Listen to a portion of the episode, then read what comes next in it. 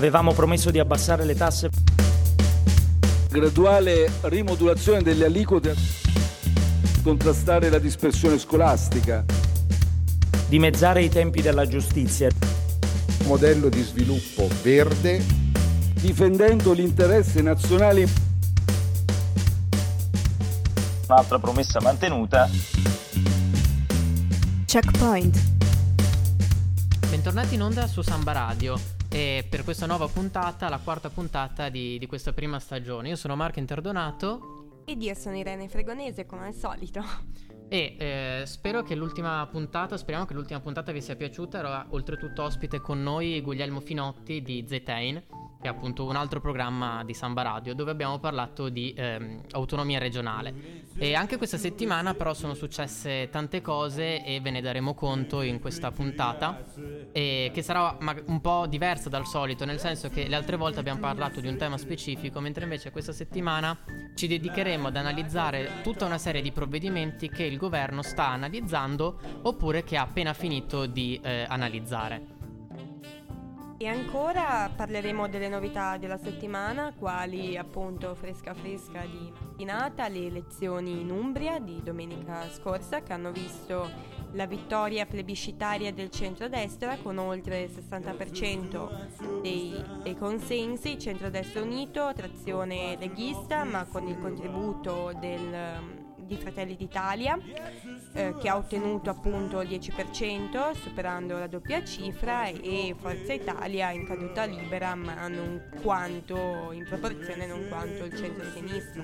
Unito al Movimento 5 Stelle che ha visto, che ha visto una vittoria abbastanza, abbastanza ingente considerato che, che l'Umbria è sempre stata una delle cosiddette regioni rosse. Sì, infatti eh, se appunto il PD diciamo che fra virgolette ha tenuto botta perché comunque è arrivato circa il 20%, il Movimento 5 Stelle ha completamente perso consensi eh, ha raggiunto l'8%. Diciamo che è in linea con i risultati delle regionali o comunque delle amministrative perché sappiamo che il Movimento 5 Stelle è molto forte alle politiche, però poi alle amministrative molto debole, però diciamo che l'8% penso sia un risultato che nessuno si aspettava. No, il risultato è sicuramente un risultato pessimo, anche considerato che c'è stata la scelta di coalizzarsi con il PD, quindi il candidato non era un candidato del Movimento 5 Stelle, ma era un candidato appunto del, del centro-sinistra. Ad ogni modo la, vittor- la, vittoria del centro-destra è netta e altrettanto netta è la sconfitta del centro-sinistra con, con il Movimento 5 Stelle. Eh, alcuni commentatori dicono che la sconfitta è la sconfitta della, della coalizione e la scelta di, di ammucchiarsi tutti assieme a mio dire non è così, è una sconfitta invece secondo me del centro-sinistra che ok ha tenuto botta come diceva Marco rispetto ai risultati precedenti, ma ricordiamo che l'Umbria è una regione dove il centro-sinistra di solito non prendeva il 20%. Sì, questo è vero. Comunque, per quanto riguarda anche la politica nazionale, bisogna tenere in considerazione che lo stesso Zingaretti, che è appunto il segretario del PD, comunque ha detto che probabilmente anche la manovra ha causato questo risultato. Poi sarà da capire se effettivamente è così, pure perché appunto sulla manovra si sa ancora ben poco. C'è il decreto fiscale di cui parleremo in questa puntata, però una vera e propria manovra non c'è, ci sono solo indiscrezioni che però come sappiamo poi vengono confutate dalla prova dei fatti. Ma invece secondo me gli elettori hanno punito un, un partito che non ha più una direzione perse le scissioni di, di, Matteo Renzi e di Carlo Calenda, um, il PD, cosa rimane del PD? Cos'è il PD attualmente? Chi è il PD? Sicuramente non, non Nicola Zingaretti che ha una leadership abbastanza, abbastanza debole, non ho sentito praticamente nessuno votare il PD perché c'è Zingaretti. E poi è sicuramente un partito che oggi come oggi non, più, non rappresenta più i, i suoi elettori eh, diciamo che il PD sta cercando di, di, sfondare a sinistra, c'è poco da fare. Bersani stesso ha aperto la possibilità di rientrare all'interno del PD. Quindi diciamo che è un partito che sta strizzando l'occhio a quella parte. E questo significa però eh, un po' buttare alle ortiche, tra virgolette, tutto quello che era stato fatto da Renzi, bene o male, però comunque Renzi aveva cercato di spostare il partito verso il centro e invece si sta cercando di spostarlo di nuovo verso sinistra.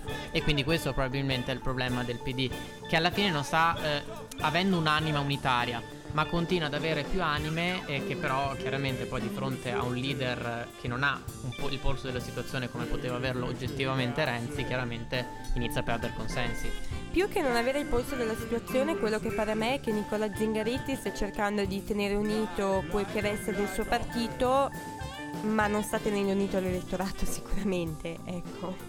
Eh sì, anche questo è un problema non di poco conto. Comunque eh, il tempo sta finendo per questa prima parte del programma. Vi diciamo solo di rimanere in onda perché durante questa puntata parleremo del decreto fiscale che è entrato in vigore proprio sabato. Parleremo del decreto crisi e del decreto clima che sono attualmente in discussione in Parlamento, parleremo della legge salvamare che è appena stata approvata Parleremo della, del decreto per i terremotati che è stato appena approvato dal Consiglio dei Ministri e non è ancora nemmeno stato pubblicato in Gazzetta Ufficiale e parleremo anche di tante altre cose che sono successe in questa settimana politica. Quindi rimanete in onda con noi, ascoltatevi Polinesia dei Gazelle e poi eh, parleremo appunto di tutte queste cose. Delle cose che dici ne conosco la metà e di tutti i tuoi amici me ne importa la metà e però con gli sguardi Senti un po' Irene, eh, la maglietta di Carrefour di cui si sta parlando tanto in, questo, in questi giorni, in questi ultimi giorni, è semplice ironia secondo te oppure c'è dietro un'istigazione alla violenza come è stato detto da tanti parlamentari, soprattutto di centrosinistra? Allora, secondo me la verità sta nel mezzo e non credo che l'intento fosse di istigare la violenza, sicuramente è un'ironia becera di bassa leva, non particolarmente gradevole come in tante altre magliette da, da negozio per turisti, dico io perché molto spesso queste magliette con queste frasi spicce di, di, di ironia molto, molto cattiva mm, si trovano nei negozi per turisti nelle varie città italiane, ecco. Ma sì, questo è vero, però mm, insomma in fin dei conti forse appunto è un po' di ironia, un po' magari di ironia vero becera, però a me, di, devo dire la verità, è sembrato un po' eccessivo la levata di scudi in cui hanno eh, appunto le associazioni femministe hanno detto che avrebbero stracciato la tessera Carrefour, eh, parlamentari, insomma, molto conosciute come appunto Lucia Annibali, insomma, che ha alle spalle anche una storia particolare perché appunto sappiamo che è stata vittima di violenza contro le donne di un certo tipo, perché appunto le è stato buttato addosso dell'acido, ne ha chiesto il ritiro perché incitava alla violenza. Francamente io ho sempre detto, l'ho detto appunto sui social, l'ho detto ai miei amici, mi è sembrata appunto magari appunto un passo falso dal punto di vista dell'ironia, nel senso che magari c'era dell'ironia che non è stata capita, però francamente ritenere che addirittura una maglietta di questo tipo, che oltretutto esista al maschile, perché Carrefour ha specificato che comunque esisteva anche al maschile, ossia che la donna eh, butta giù l'uomo che sta parlando, insomma, eh, insomma non, non, sia altro che un po' di, di ironia, ecco. Allora sì, intanto ricapitoliamo per chi magari non avesse avuto modo di vedere, c'è questa maglietta che era in vendita presso i vari punti Carrefour in Italia, dove si vedevano due omini stilizzati, un uomo e una donna, e eh, c'era questa frase che diceva problemi, eh, indicando la donna, e l'uomo che la butta, la butta fuori da, dal riquadro. Allora, secondo me, tu Marco la pensi così perché sei un uomo per bene e non ti verrebbe mai in mente di fare niente. Bisogna sempre tenere presente l'alto tasso di femminicidi che viene compiuto in Italia e l'alto tasso di violenza sulle donne che abbiamo in Italia, che è, se non vado errata, più alto rispetto a quello degli altri paesi europei e occidentali.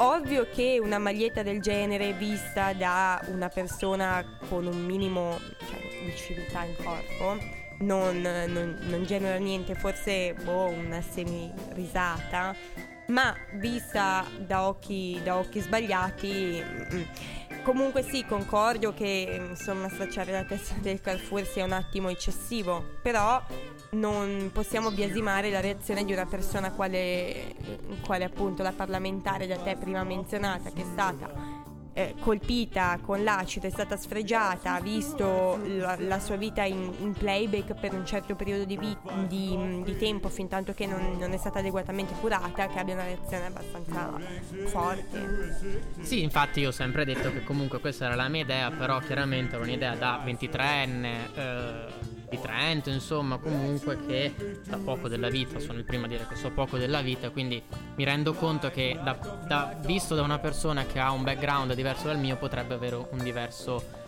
eh, un, insomma un diverso approccio. Invece per quanto riguarda la violenza volevo parlare eh, brevemente anche della questione degli insulti a Liliana Segre. Liliana Segre è nota, è una senatrice a vita, è l'unica nominata da, da, da Sergio Mattarella e ancora oggi ha sul braccio tatuato il numero appunto di quando fu deportata nel campo di concentramento in quanto appunto ebrea. E eh, l'osservatorio eh, sull'antisemitismo ha notato che sui social la senatrice riceve almeno 200 insulti antisemiti chiaramente al giorno. E diciamo che questa sì, questa è un'emergenza vera e propria su cui credo che nessuno possa, possa contraddirci. E eh, la cosa particolare è che appunto il, oltretutto di questa cosa eh, ieri ne ha parlato in un convegno, ieri sera ne ha parlato in un convegno a Milano e eh, la cosa particolare è che Conte ha promesso una legge per bloccare sostanzialmente questi insulti. Ora, io non so come la pensa Irene, però diciamo che è eh, una promessa particolare vista dal punto di vista giuridico e anche dal punto di vista di una persona che minimamente conosce i social e l'informatica, perché insomma il problema che poi è anche uscito, per esempio, nella discussione fra Alexandra eh, Ocasio-Cortez e appunto Mark Zuckerberg presso la Camera eh, in, appunto in America è il problema che alla fine eh, i social sono comunque delle piattaforme private in cui è difficile poi che lo Stato riesca a metterci, riesca a metterci becco. Sì, allora eh, sicuramente è molto difficile da regolare la cosa, nel senso è uno dei problemi che ci toccano particolarmente gio- oggigiorno, nel senso che come si fa a um, porre dei limiti anche su, su Facebook, nel senso quale algoritmo può regolare la cosa? Cioè è molto discrezionale e eh, quello che, mm, che, si rischia di, di ottenere è eh, censura indebita da, da un lato o, opp- oppure continuare a lasciare le cose come stanno, quindi con centinaia di migliaia di insulti, perché non ci sono solo quelli a Liliana Segre chiaramente, che circolano ogni giorno e eh, appunto i social quali, quali vettore di, di violenza e quali incubatore di violenza vera e propria verso verso le più molteplici e disparate eh, tipologie di, di tipologie o categorie di, di persone. E, e, sì, eh, è abbastanza un problema e vedetevi appunto mm, Alexandro Ocasio-Cortez contro Mark Zuckerberg perché Mark ci ha fatto una figura abbastanza peregrina anche se insomma non lo so. Sì, diciamo che appunto io la questione la guardo un attimo in maniera più distaccata, nel senso che alla fine eh, è stata sfondata una porta aperta, Mark Zuckerberg chiaramente non, non, sapeva come difendersi, però sono state dette cose che in realtà si dicono, insomma, nel mondo giuridico almeno da tantissimo tempo. Invece eh, volevo brevemente dirvi qualcosa su, eh, sul tema della mafia, perché eh, negli ultimi giorni abbiamo avuto due sentenze molto importanti che riguardano questo tema, dovremmo farci una puntata apposta, però magari intanto ne parliamo brevemente prima di lasciarci e iniziare a parlare appunto delle misure messe in campo dal governo. Allora, le due sentenze sono appunto, la prima è la sentenza di, di, mafia capitale, che ora non possiamo nemmeno più chiamare mafia capitale, proprio perché la Cassazione ha detto che eh, negli illeciti eh, penali commessi appunto dalla, dalla, banda, insomma, di mafia capitale, fra virgolette, appunto, eh, non si ravvisa cosiddetto, eh, la cosiddetta aggravante mafiosa. Quindi sostanzialmente gli illeciti rimangono in piedi, infatti c'è semplicemente un rinvio, diciamo noi giuristi, in appello per ridefinire le pene, però si dice sostanzialmente che non c'era metodo metodo mafioso. Quindi questa sentenza potremmo dire che si inserisce nel quadro di tutte quelle sentenze che definiscono effettivamente cos'è metodo mafioso. In pratica la Cassazione ha detto che eh, non è sufficiente eh, inserir- inserirsi all'interno della pubblica amministrazione, avere certa, eh, un certo controllo di alcuni settori della pubblica amministrazione affinché ci sia metodo mafioso. E poi a questo si affianca appunto la sentenza della Corte Costituzionale, questa invece, sull'ergastolo stativo. L'ergastolo stativo molto brevemente appunto è quella situazione appunto nei confronti dei mafiosi per cui non possono essere concessi permessi premio e altre, e, e altre insomma, premialità che sono previste all'ordinamento penitenziario, ma questo appunto comunque non significa che ci sarà un libero a tutti, in quanto comunque saranno sempre i giudici a decidere se e quando concedere questi permessi premio. Insomma, eh, da alcune parti si dice che in questo modo la mafia sta brindando e sta ricevendo una serie di eh, regalie.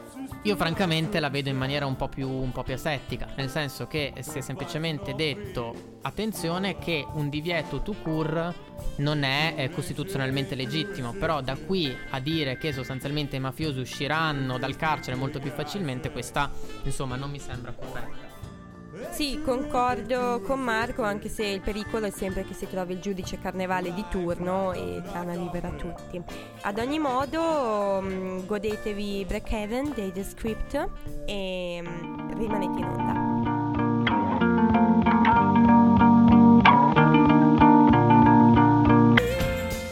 Ben ritrovati, ben ritrovati cari radioascoltatori. Passiamo a parlare appunto di di cose un po, più, un, un po' più pregnanti.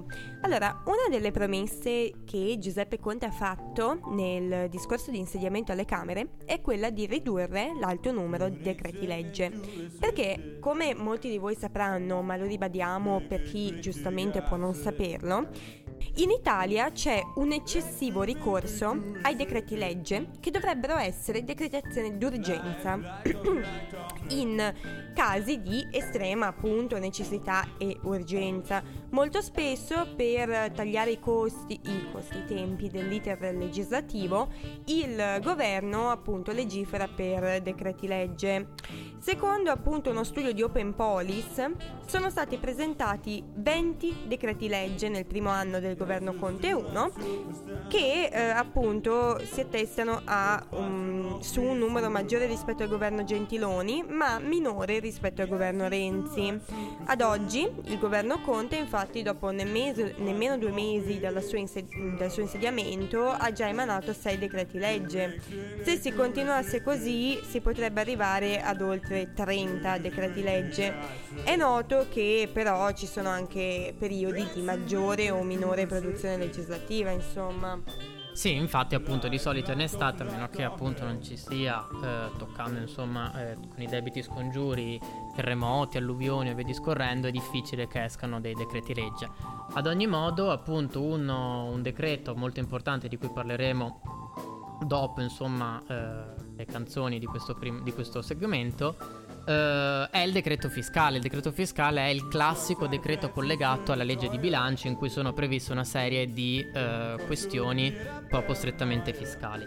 Ora, uh, appunto, la promessa era quella di ridurre la decretazione d'urgenza, appunto.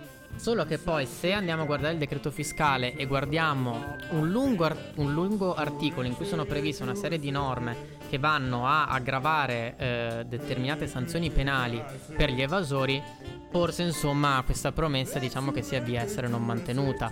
Non so come la pensi tu Irene, però insomma eh, non credo che sia ecco una straordinaria necessità e urgenza, come amiamo dire noi giuristi, quella di alzare le pene, oltretutto perché poi sappiamo che la legge penale non può insomma valere per il passato se non pro reo e non è questa la situazione e quindi varrà solo per coloro che evaderanno dopo l'entrata in vigore della norma.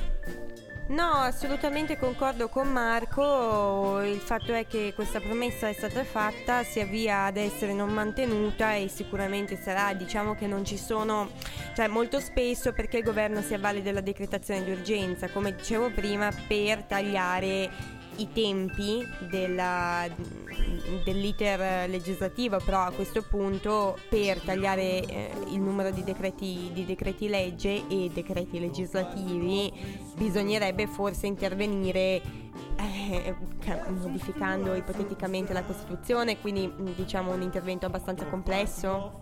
Sì, diciamo che il governo dovrebbe tornare a fare eh, l'amministratore, come dice Cassese, insomma eh, il Cassese, come anche tanti altri amministrativisti, il governo è l'organo apicale eh, del, de, dell'amministrazione dello Stato, quindi il governo, appunto, fatti salvi i casi di straordinaria necessità ed urgenza, dovrebbe limitarsi a fare l'amministratore di condominio, mi viene da dire.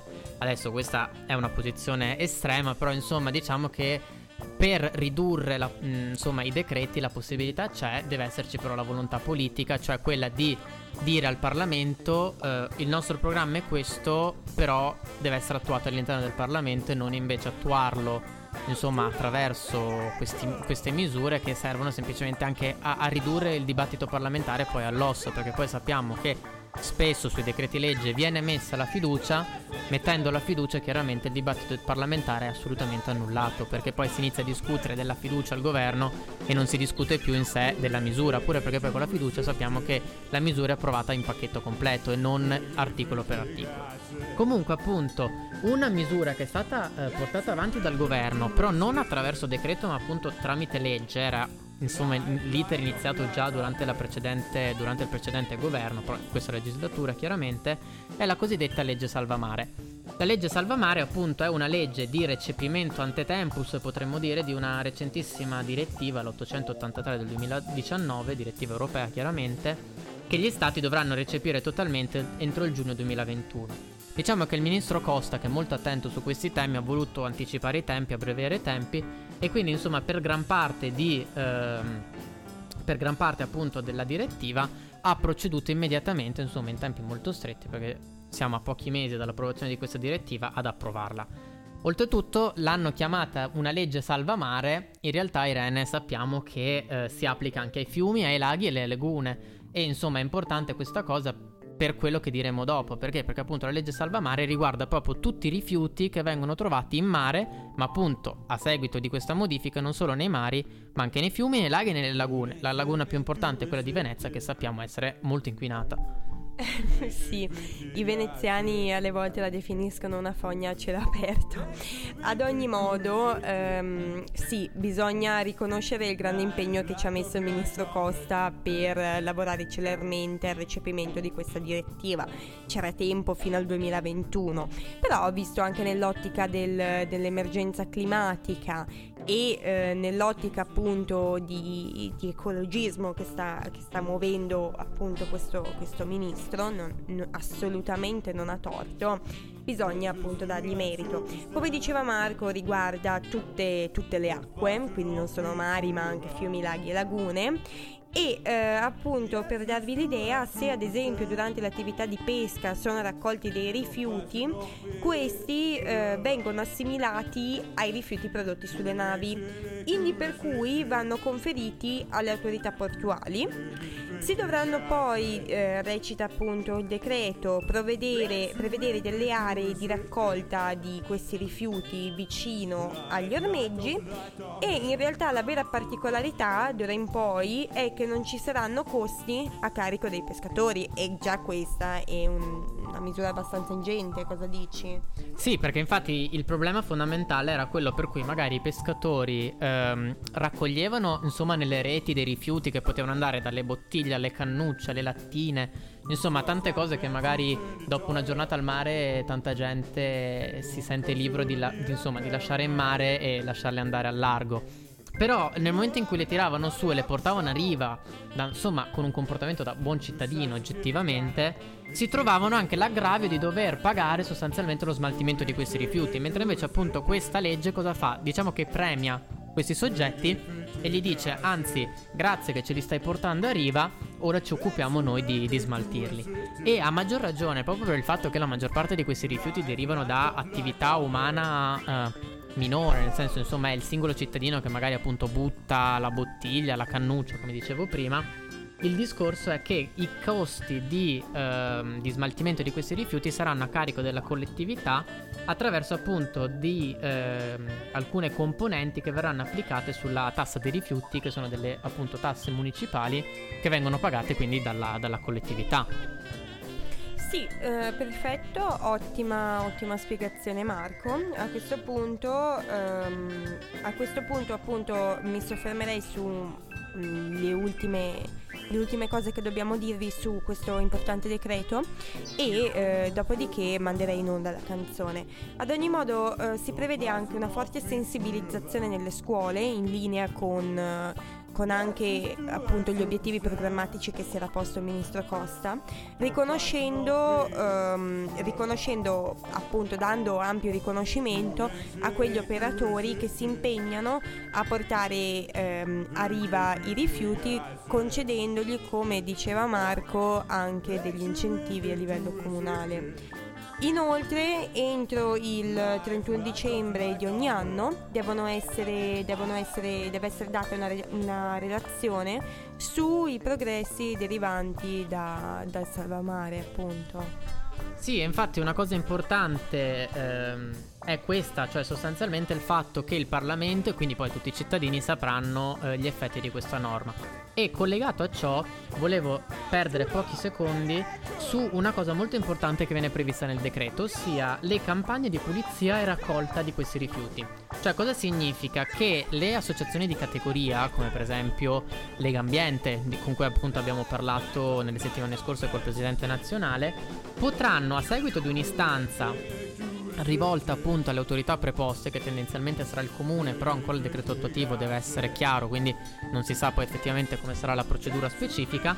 Potranno chiedere appunto questa autorizzazione e poi appunto andare in mare con delle barche private o con delle navi private a fare queste campagne di raccolta. E questa mi sembra una cosa molto interessante perché sostanzialmente si aprono le porte anche al volontariato per insomma far qualcosa per il nostro mare che fino appunto a prima di questa norma non era previsto o meglio era previsto però poi le associazioni, oltre ai costi della nave, dovevano anche accollarsi i costi per il riciclo. Sì, certo, al mare, ai fiumi, ai laghi e, alla, e alle lagune, quindi è abbastanza ingente come intervento e mm, mi sembra insomma una misura abbastanza interessante. A questo punto annuncio la canzone che è Still Waiting dei Sun 41. For this world to stop hating, can't find a good reason, can't find hope to Bene, ben ritrovati, sempre in tema di contrasto ai cambiamenti climatici e eh, appunto in tema di, di, ecologia e di aiuto all'ambiente, parliamo del, di quel che resta del decreto clima che attualmente è in discussione in Parlamento. Allora, bisogna segnalare anzitutto che rispetto all'ampio progetto che era stato fatto trapelare sui giornali appena qualche settimana fa, prima che la scure della legge di bilancio eh, tagliasse moltissime, moltissime risorse, è rimasto, è rimasto ben poco e si profila più come un come un decreto che mira a creare gettito senza proporre delle effettive alternative. Quello che dobbiamo segnalare è anzitutto il fatto che ehm, torna lo sfuso con un credito d'imposta in particolar modo fino a 5.000 euro per i negozi che, ehm, che attrezzano delle aree apposite per lo, per lo sfuso. Beh, mm, non mi sembra un incentivo particolarmente, particolarmente rilevante. Credito d'imposta vuol dire che sostanzialmente eh, nel momento in cui il negoziante fa la, la dichiarazione dei redditi d'impresa gli vengono, gli vengono restituiti i soldi che, ha anticipato. Sì, è vero, infatti inizialmente si pensava proprio a eh, ridurre i prezzi in maniera quasi calmierata, potremmo dire per quanto riguarda lo sfuso oppure appunto permettere in un modo o nell'altro ai, ai singoli acquirenti di eh, eh, comprare insomma a prezzo ridotto. Invece in questo caso semplicemente si danno 5.000 euro che appunto poi si applicheranno ai piccoli negozi, alle piccole botteghe chiaramente perché eh, oltretutto è previsto solo per determinate imprese e poi si capisce insomma che se si pensa a grandi catene 5.000 euro che per singola impresa sono, sono pari a, a, niente insomma e eh, scusa Marco però veramente 5.000 euro a me sembrano pochi anche per il piccolo, per il piccolo negoziante anche perché è un botteghino sì, va detto anche che però alla fine il piccolo negoziante, insomma, con 5.000 euro riesce ad attrezzare una piccola zona, però va anche detto che probabilmente il piccolo negoziante in realtà già ha l'area per lo sfuso perché il piccolo negoziante tendenzialmente vende per lo sfuso. E per parlare di eh, poche risorse che sono state messe a disposizione appunto in questo decreto clima, volevo un attimo soffermarmi su 10 milioni che sono stati posti per l'acquisto degli scuolabus elettrici. 10 milioni possono sembrare tanti, in realtà se si guarda un prezzo medio di uno scuolabus elettrico siamo sui 80, 100, 120 mila euro l'uno, quindi insomma siamo a circa meno di 100 autobus elettrici da comprare in tutta Italia e eh, chiaramente si lascia tutto ai comuni, però insomma sappiamo che i comuni italiani sono quasi 7000, quindi sostanzialmente eh, solo 100 comuni potranno comprare un autobus, uno scuolabus a testa, quindi insomma speriamo che forse nella legge di bilancio vengano messi più, più soldi. E ehm, in termini appunto di eh, pochi soldi che vengono messi abbiamo anche il cosiddetto buono mobilità, ne avevamo già parlato, io ero stato già molto critico obiettivamente su questo buono mobilità perché consiste in cosa? Consiste in un, un buono che eh, arriva a 1500 euro per chi rottamma un'auto fino a 1,3 euro che come ribadisco appunto è un'auto relativamente nuova soprattutto per le tecnologie che abbiamo oggi per acquistare però non magari appunto un'altra auto, quindi appunto prevedere un credito di imposta di 1500 euro per comprare un'auto, magari a metano, magari elettrica, magari ibrida, però comunque sempre un'auto, ma per acquistare delle biciclette elettriche oppure degli abbonamenti per mezzi pubblici. Quindi insomma c'è questo problema per cui eh, obiettivamente si chiede al cittadino di rottamare un'auto che potrebbe essere anche relativamente nuova, perché magari non tanto usata, per comprarsi la bicicletta elettrica.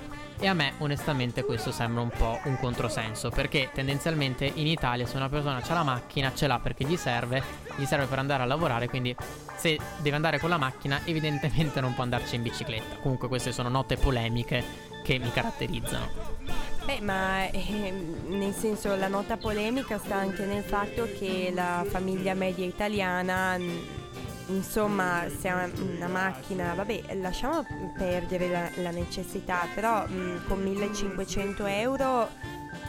Mh, cioè, sono relativamente pochi considerato che sono fino a esaurimento scorte diciamo quindi non credo che le risorse saranno particolarmente ingenti quindi ci sarà anche chi rimarrà con un pugno di mosche più tutte le polemiche che abbiamo già esternalizzato durante la prima puntata del programma tra cui appunto il fatto delle persone che vengono dalle valli o da mh, piccoli paesi abbastanza scollegati e mh, date dal fatto che insomma la mobilità urbana non sempre è eh, attrezzata a un cambiamento di questo genere.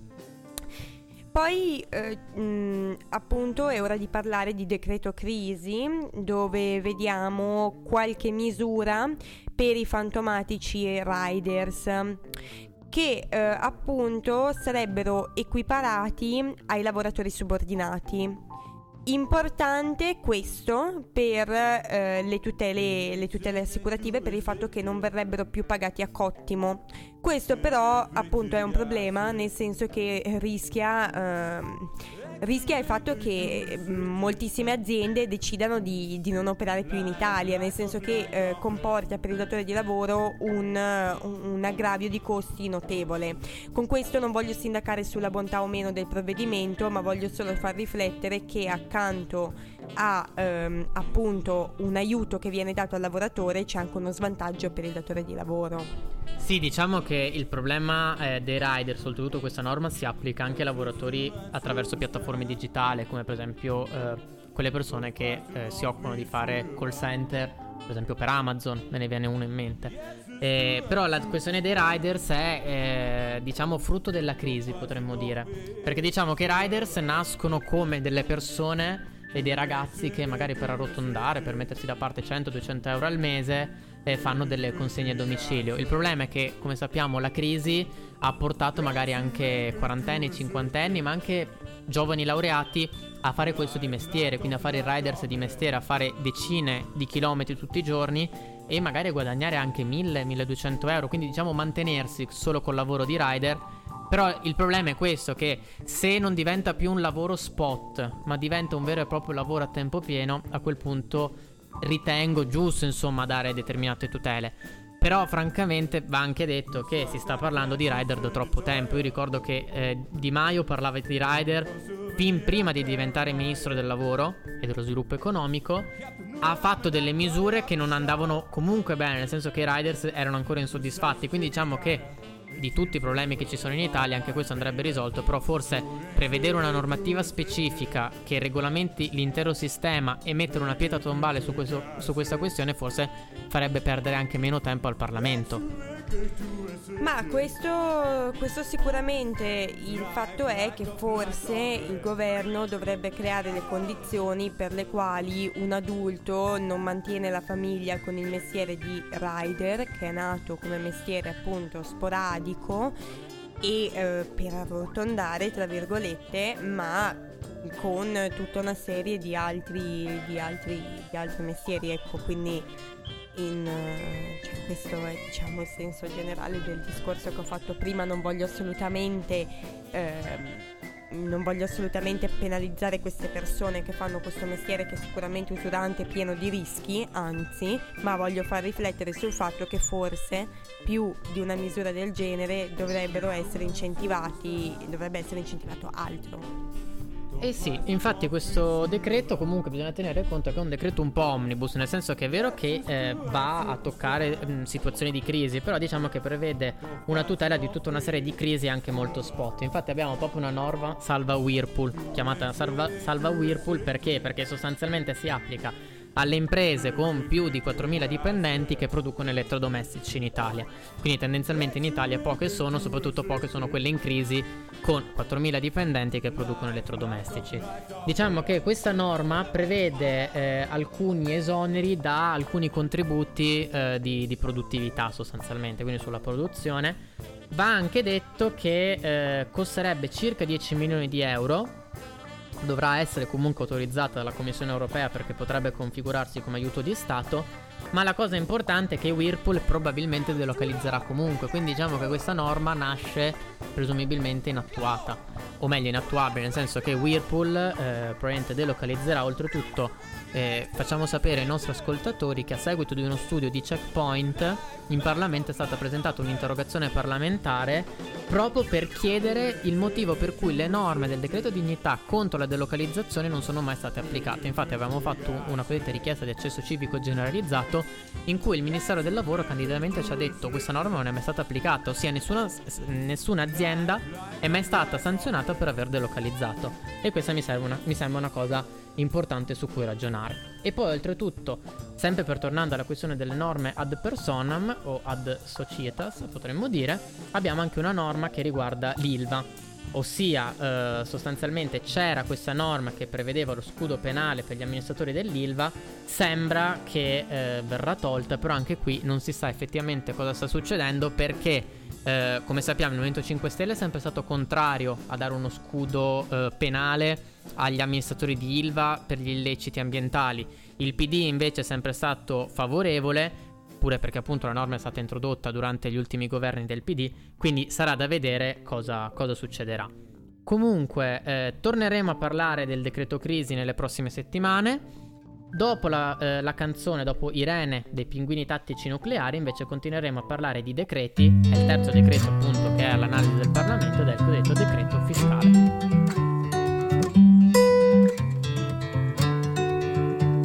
Irene, questa Bentornati in onda per questa ultima parte di, di, Checkpoint, di questa quarta puntata di Checkpoint. Oltretutto vi ricordiamo che se volete ascoltarvi eh, le precedenti puntate potete andare in podcast su, eh, sul sito di Samba Radio. Ad ogni modo vi avevamo promesso che avremmo parlato del decreto fiscale e appunto ora ve ne parleremo. Il decreto fiscale è una norma, un, un decreto di cui si sta parlando tantissimo in questi giorni. Oltretutto eh, ho notato che per i non addetti ai lavori è difficile capire che si sta parlando della stessa misura legislativa, ma alla fine sembrano tante piccole norme messe un po' lì, un po', um, insomma, un po' sparse che non si capisce che in realtà rientrano in un unico, in un unico disegno. Allora, il decreto fiscale è un decreto lunghissimo perché sono 60 articoli che prevedono quindi molte cose. Diciamo che ci sono almeno 20 articoli eh, che io ho avuto difficoltà chiaramente a capire perché alla fine riescono a, li riescono a capire effettivamente bene solo i, i, tributaristi perché sono tutta una serie di norme contro le frodi, le evasioni, le elusioni fiscali e riguardano in particolar modo l'evasione IVA e poi le evasioni sulle accise dei carburanti perché chiaramente sono quelle situazioni dove eh, si evade di più. C'è poco da fare, sono i posti dove si evade di più con i carburanti e via discorrendo. Mentre invece eh, una cosa molto importante di cui si sta parlando tanto, io ho preso una posizione molto chiara, ehm, è la questione del contante. Ossia, si prevede che dal 1 luglio 2020, quindi comunque una scadenza abbastanza in là col tempo, e fino al 31 dicembre 2021, quindi per un anno e mezzo, il limite del contante verrà ridotto a 2.000 euro. Attualmente eh, il limite è a 3.000 euro, è stato innalzato dal governo Renzi eh, dopo appunto la soglia che era stata messa a 1.000 euro eh, dal governo Monti durante appunto il 2011-2012. Eh, si tornerà a 1000 euro dal 2022. Ora, eh, sui contanti appunto si è fatta tanta retorica perché eh, ho in mente Feltri, ma in realtà ce ne sono tantissimi. Eh, dicono, ho avuto anche una, un'aspra, un'aspra eh, diatriba insomma su, su Twitter con un, un, anonimo, però è molto seguita, più di 10.000 follower, eh, sul fatto dei contanti, perché tutti dicono, ah ma i contanti sono miei, i soldi sono miei, li spendo come voglio. In realtà, eh, insomma, da studenti di giurisprudenza sappiamo che insomma c'è un interesse superiore a, eh, a questa, questa, questione, ossia eh, appunto il fatto che lo Stato possa funzionare correttamente e quindi avere un gettito fiscale eh, giusto. Francamente io ritengo corretto insomma il, il limite al, al, contante perché eh, come diceva insomma non siamo in fascia protetta, se siamo in fascia protetta ma tanto ci ascoltano solo studenti universitari quindi non abbiamo problemi, come diceva appunto un mio amico su, su Facebook se uno si vuole comprare il vibratore comunque problemi non ne avrà e nessuno lo verrà a sapere per il semplice fatto che tanto il vibratore costa meno di 1000 euro e quindi lo potrai comprare comunque in contanti.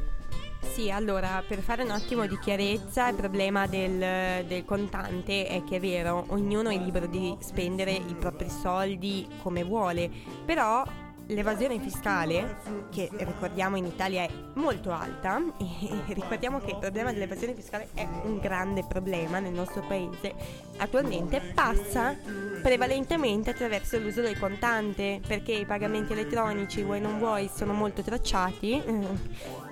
Senza molto sono tracciati e tracciabili e quindi eh, se uno vuole fare nero lo fa prevalentemente attraverso il contante.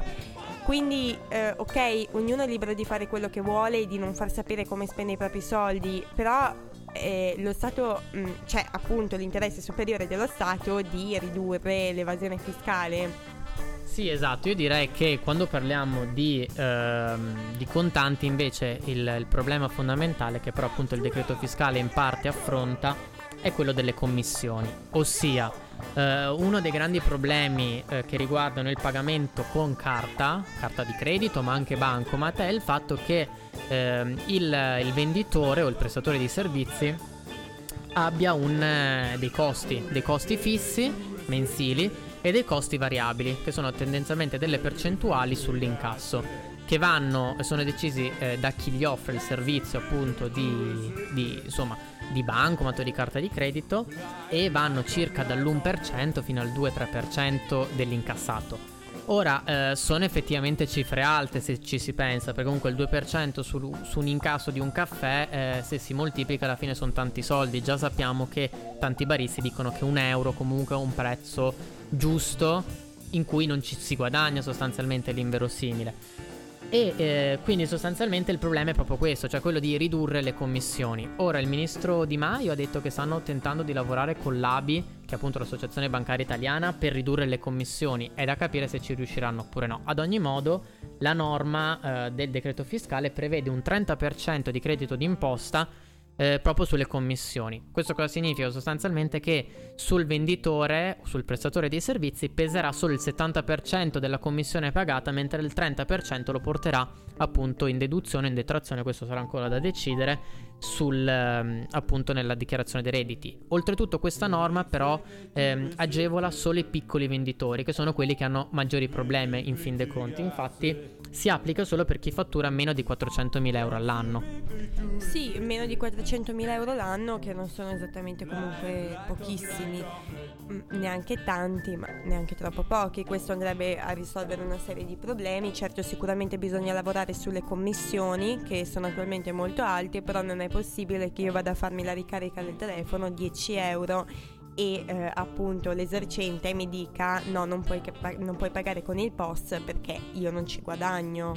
E su questo però va detto anche che c'è un'altra norma nel decreto fiscale che proprio va a sanzionare. Infatti se eh, da, da, oggi, anzi da sabato, eh, qualcuno non ti ha fatto pagare col bancomat, tu potrai chiamare la Guardia di Finanza e l'esercente verrà sanzionato con 30 euro più il 4% del valore della transazione. Quindi diciamo che ehm, questa norma va a mettere una sanzione su eh, una disciplina che era già presente, nel senso che l'obbligo di permettere il pagamento del posto con qualsiasi cifra era presente, solo che c'era questa particolarità per cui non era stata prevista la sanzione. Ossia, se io volevo pagare col bancomat e il venditore mi diceva no, non puoi pagare col bancomat perché non ci guadagno niente, io potevo chiamare anche il Presidente della Repubblica in persona, ma non potevo, cioè sostanzialmente non, non ne succedeva niente perché non era prevista una sanzione, la classica norma precettiva senza sanzione. Sì, assolutamente. Ora nel caso del, um, della, dell'edicolaia mi sembra un po' irrisorio, poveretta, però tenete presente che, che questo è stato previsto, insomma. E, ehm, bene, poi Marco mi segnala un altro punto importante della, appunto di questo decreto che è l'IMU sulle piattaforme marine che si chiamerà IMPI, il cui gettito andrà in parte allo Stato e in parte al Comune. Questa è un'altra misura pro ambiente in un certo senso che comunque ha dei cospicui lati negativi. Sì, diciamo che eh, da una parte è una misura pro ambiente, dall'altra parte bisogna anche dire che ehm, appunto grandi produttori di eh, idrocarburi, o meglio grandi estrattori di idrocarburi, avevano questa agevolazione fiscale per cui non solo sostanzialmente estraevano materie che oggettivamente inquinano, nel senso che il petrolio inquina, lo sappiamo tutti, ma non pagavano nemmeno l'IMU sulle piattaforme marine. Quindi diciamo che questa norma va a mettere un po' di equità, potremmo dire, alla situazione. La, la domanda classica è perché ehm, nemmeno eh, il piccolo commerciante, ma perché per esempio il, l'imprenditore della bassa padovana deve pagare l'IMU sul capannone, anche se sappiamo che sono previste delle norme che poi riducono l'imponibile, però comunque eh, deve pagare l'IMU sul capannone e Eni rispetto che Shell non pagano niente. Diciamo che non sono nemmeno troppo contrario a questa norma. E poi c'è una cosa molto importante che era quella a cui accennavo eh, a inizio puntata, su cui sono molto polemico, devo dire la verità, ossia la presenza di eh, aumenti delle pene per i reati tributari e eh, evasione fiscale. Allora, eh, come sappiamo l'evasione fiscale è sanzionata, era già sanzionata penalmente, era stata introdotta una disciplina dal governo Renzi. Solo che il governo Renzi aveva previsto dei limiti molto alti, cioè prevedeva sostanzialmente la sanzione penale solo per un'evasione di oltre 150.000 euro di eh, imposta non pagata. 150.000 euro di imposta non pagata significa un'evasione di eh, diciamo almeno 600-700 mila euro di imponibile. Quindi comunque erano limiti molto alti. Ora però il discorso è questo, che ehm, è da capire se effettivamente delle sanzioni e poi però non si affiancano a un'attività effettivamente pregnante degli enti accertatori per i grandi, i cosiddetti grandi evasori, eh, possano, possano avere effetto. Oltretutto la mia nota polemica appunto era sul fatto che sono state introdotte per decreto queste sanzioni magari appunto permettere al Parlamento di decidere dopo delle audizioni di esperti, di tributaristi, di penalisti su questa disciplina forse avrebbe portato a una normativa differente, magari all'introduzione di nuove, eh, di nuove questioni. E, ehm, oltretutto poi come ultima questione abbiamo eh, anche la questione eh, dell'Italia, ossia è stato previsto il rinnovo del prestito ponte che significa cosa? Significano altri 400 milioni dei contribuenti eh, nel, appunto buttati, lo dico francamente, buttati in Alitalia. Come sappiamo Alitalia è un pozzo nero, l'abbiamo sempre detto, lo dicono anche tanti, tanti politici, però come sappiamo alla fine eh, quando si è all'opposizione eh, si dice tanto contro l'Italia, poi quando si arriva al governo si cerca sempre di salvarla perché comunque la compagnia di bandiere si ritiene che la compagnia di bandiere sia qualcosa di intoccabile. Francamente io non ritengo che sia così necessario, soprattutto in un mondo liberalizzato come quello di oggi, avere appunto una compagnia di bandiere. Ad ogni modo purtroppo il tempo a disposizione per oggi sta finendo, quindi vi lascio ascoltare eh, Ti sembra normale di Max Gazzè e poi ci sentiamo per i saluti.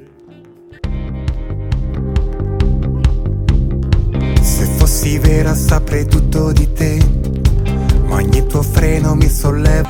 Bene, ben ritrovati, siamo proprio in chiusura, il tempo a nostra disposizione è ahimè terminato. Ci rivediamo, ci risentiamo anzi martedì prossimo, sempre dalle 19 alle 20, qui su Samba Radio. Per i podcast li trovate su sambaradio.it e sulla nostra pagina Checkpoint Promesse. Continuate a seguirci e vi auguro una buona settimana e buona serata anche da Marco Interdonato.